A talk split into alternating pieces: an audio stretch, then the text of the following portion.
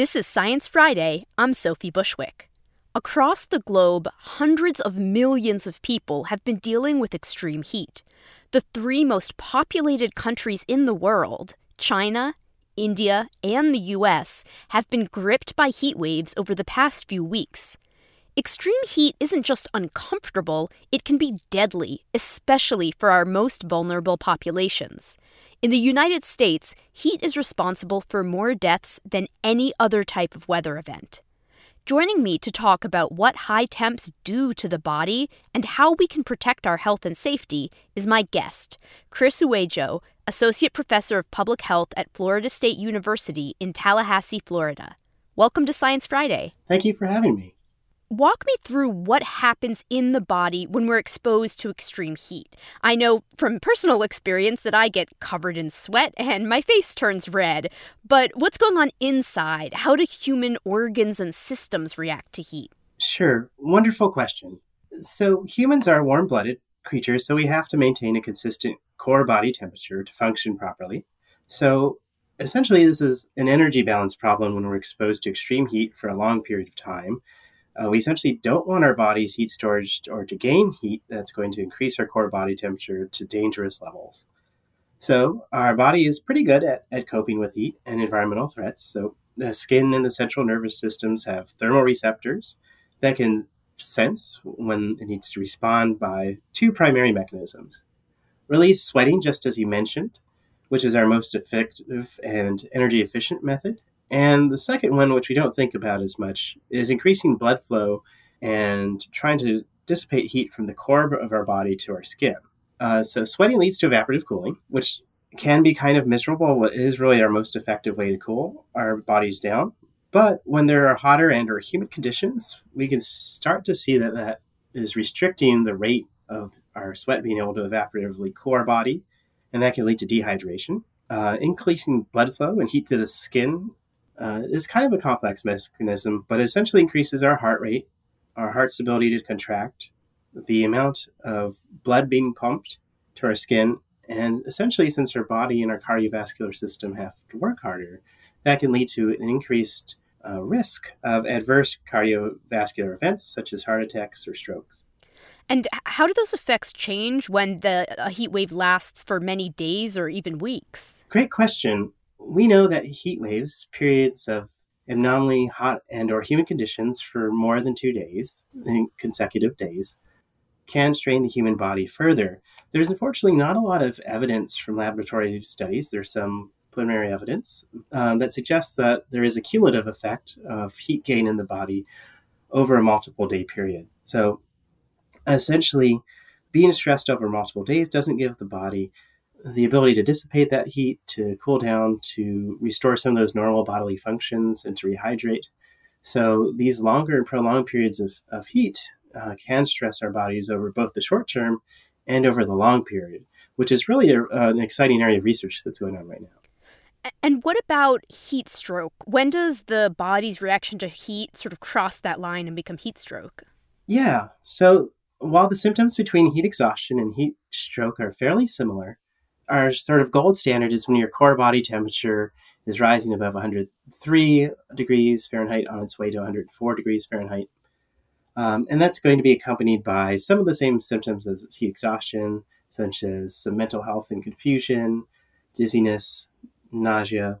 It can be accompanied by either excess sweating or, if one is getting dehydrated, losing the ability to sweat and potentially blacking out or losing consciousness. And how fatal is heat stroke? Sure. So heat stroke, if not treated in a rapid fashion, can be quite fatal. It is essentially overwhelming multiple organelles, the cardiovascular, respiratory, renal systems.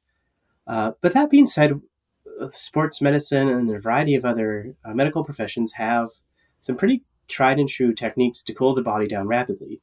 For example, the Corey Stringer Institute in the United States has pioneered some techniques to cool the body down, essentially put someone in an ice bath, or if barring having an ice bath, filling a bag and putting someone in a bag full of ice until their core body temperature is lowered to a safe level before transporting them to a healthcare facility for further care. So it sounds like that's essentially just a very, very cold bath. It is.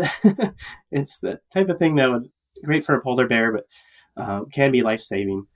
And who is most at risk for adverse health effects in the heat? So everyone faces some risks from extreme heat, particularly during the hot, prolonged, and humid periods that you had mentioned. But we are most concerned about some groups. That includes older adults and people with pre-existing health conditions, since heat affects many of those body systems that we discussed. Older adults also store heat for a longer period of time and are less capable of dissipating it. They also have a lower ability to detect when they're thirsty. There are some other key risk groups as well for heat. Those include low-income households who essentially have difficulty paying for electricity. Some of the poorest households spend about 16% of their income on electricity, which is comparable to the amount spent on food or transportation. We're also worried about people who are outdoors, whether that's outdoor workers or people who exercise outdoors during these hot or humid periods, people who are unhoused and do not have the ability to access safer, cooler spaces, and finally, pregnant people and younger children.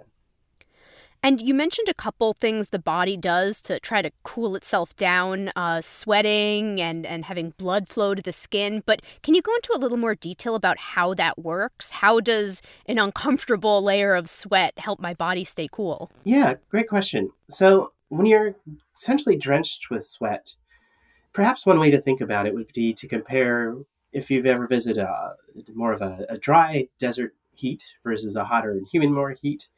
Let's just say it's the same temperature, roughly, say something like 100 degrees Fahrenheit. In a dry desert heat, you would start to become sticky because the sweat is evaporating almost instantaneously off your body. And then you are cooling down fairly effectively. But your next concern then will be replacing those fluids and avoiding dehydration and some of the challenges that may bring. In contrast, when you're in a hot and humid climate and your body is sweating, and you're drenched with sweat, it will continue to sweat essentially because it's not cooling down fast enough. It's saying, I know this is my best card to play. I'm going to keep playing it. And that's when your body starts to be drenched with sweat. Depending on the conditions and the difference between the moisture on your skin and in the air, essentially how humid it is, that would sort of dictate if your body can reach some sort of balance or if you need to go to an air-conditioned space to reach that balance. What happens if you're in a humid environment, so your sweat's not really evaporating as much as it needs to cool you off, but you don't have an AC? What happens to your body if it's unsuccessful in this cooling effort? Great questions. So essentially, the body will continue to gain heat, and that's going to increase our core body temperature. The body's still going to try to push on these two levers of increasing its sweat rate and increasing blood flow to the skin. But then essentially a lot of our key body systems start to not function as well or face some challenges. And those include our cardiovascular system, our respiratory system, our kidneys. So essentially our body starts to shut down. I want to talk about other parts of the world outside the United States. There seems to be a misconception out there that traditionally warmer countries like India or Pakistan are better equipped to handle heat waves. But both of those countries have been really struggling with this heat. What's going on here? So there appears to be a misconception that people in hotter and or more humid climates, such as the tropics, are innately more suited to cope with extreme heat. But there's no evidence based on the human body's physiology that people in these hotter, more humid climates, tropical climates, are innately more able to cope with heat. So, as stated another way, it's much more likely that there is a substantial burden of extreme heat on these communities already, and that it's just not being measured. And only 8% of India's population has air conditioning. How does AC access affect how countries are equipped to deal with heat waves? Great question. In this area of climate change, where climate change is raising average temperatures, it's making our extreme heat events more frequent, intense, longer lasting, and geographically widespread, air conditioning has transitioned, unfortunately, from being more of a luxury to being absolutely critical for some of these key subgroups in places with hot and or hot and humid climates. So for better or for worse, Air conditioning is our most effective intervention to prevent heat-related illness and death. So you mentioned climate change increasing the need for air conditioners. What are your other big concerns as climate change makes heat waves more and more common? Sure. Extreme heat challenges public health, and that's what I'm most concerned about. But extreme heat has some really profound implications for our functioning of our economies. We know that at relatively regular or everyday conditions in much of the world, that extreme heat is sufficiently hot to impair productivity, to lead to more accidents and injuries, impair cognitive functioning, limit the ability of our children to learn in schools. This is sort of an all-encompassing challenge that we need to step up to the plate to. You've worked with some cities to address this, to make heat resiliency plans. What are some strategies for keeping cities cool?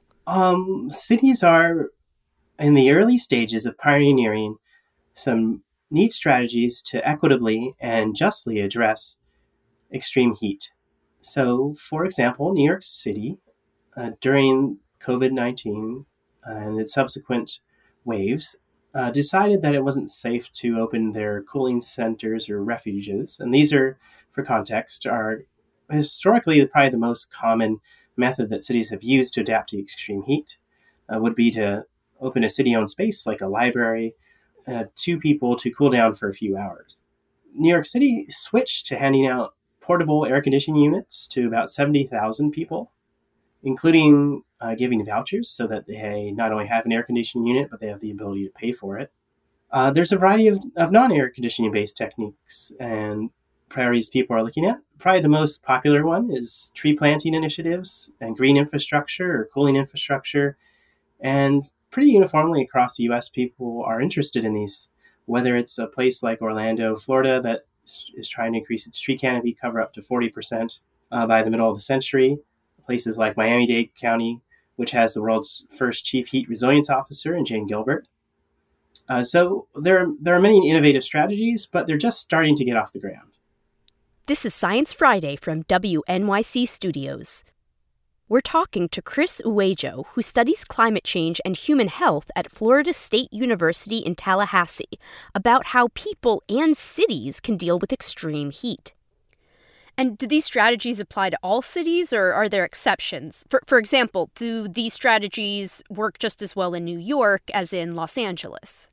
Yes, excellent point. So the strategies in general can be somewhat transferable if they're tailored to a specific location. So running with the issue of tree planting, a place like Phoenix, Arizona, where Dave Hondula and a variety of others are working on adapting to extreme heat, they're also going to be considering some of the more complex trade-offs with tree planting. So in an area like Phoenix, which is also seeing challenges due to water availability, they'll also perhaps prioritize trees that don't require a lot of extra water, which primarily is going to be native vegetation, but that does provide a lot of shading.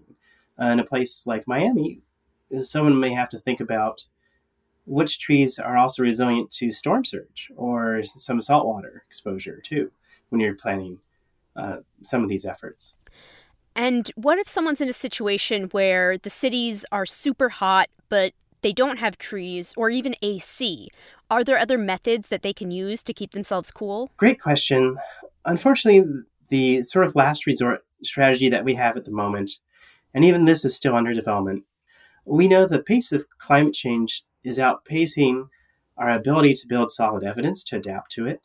So one of these strategies would be partially immersing part of your body, whether that's putting a leg or an arm into, say, a room temperature body of water. It doesn't have to be particularly cold, but just turning on the cold water or room temperature for a certain number of minutes, say 20 minutes, to provide some heat relief.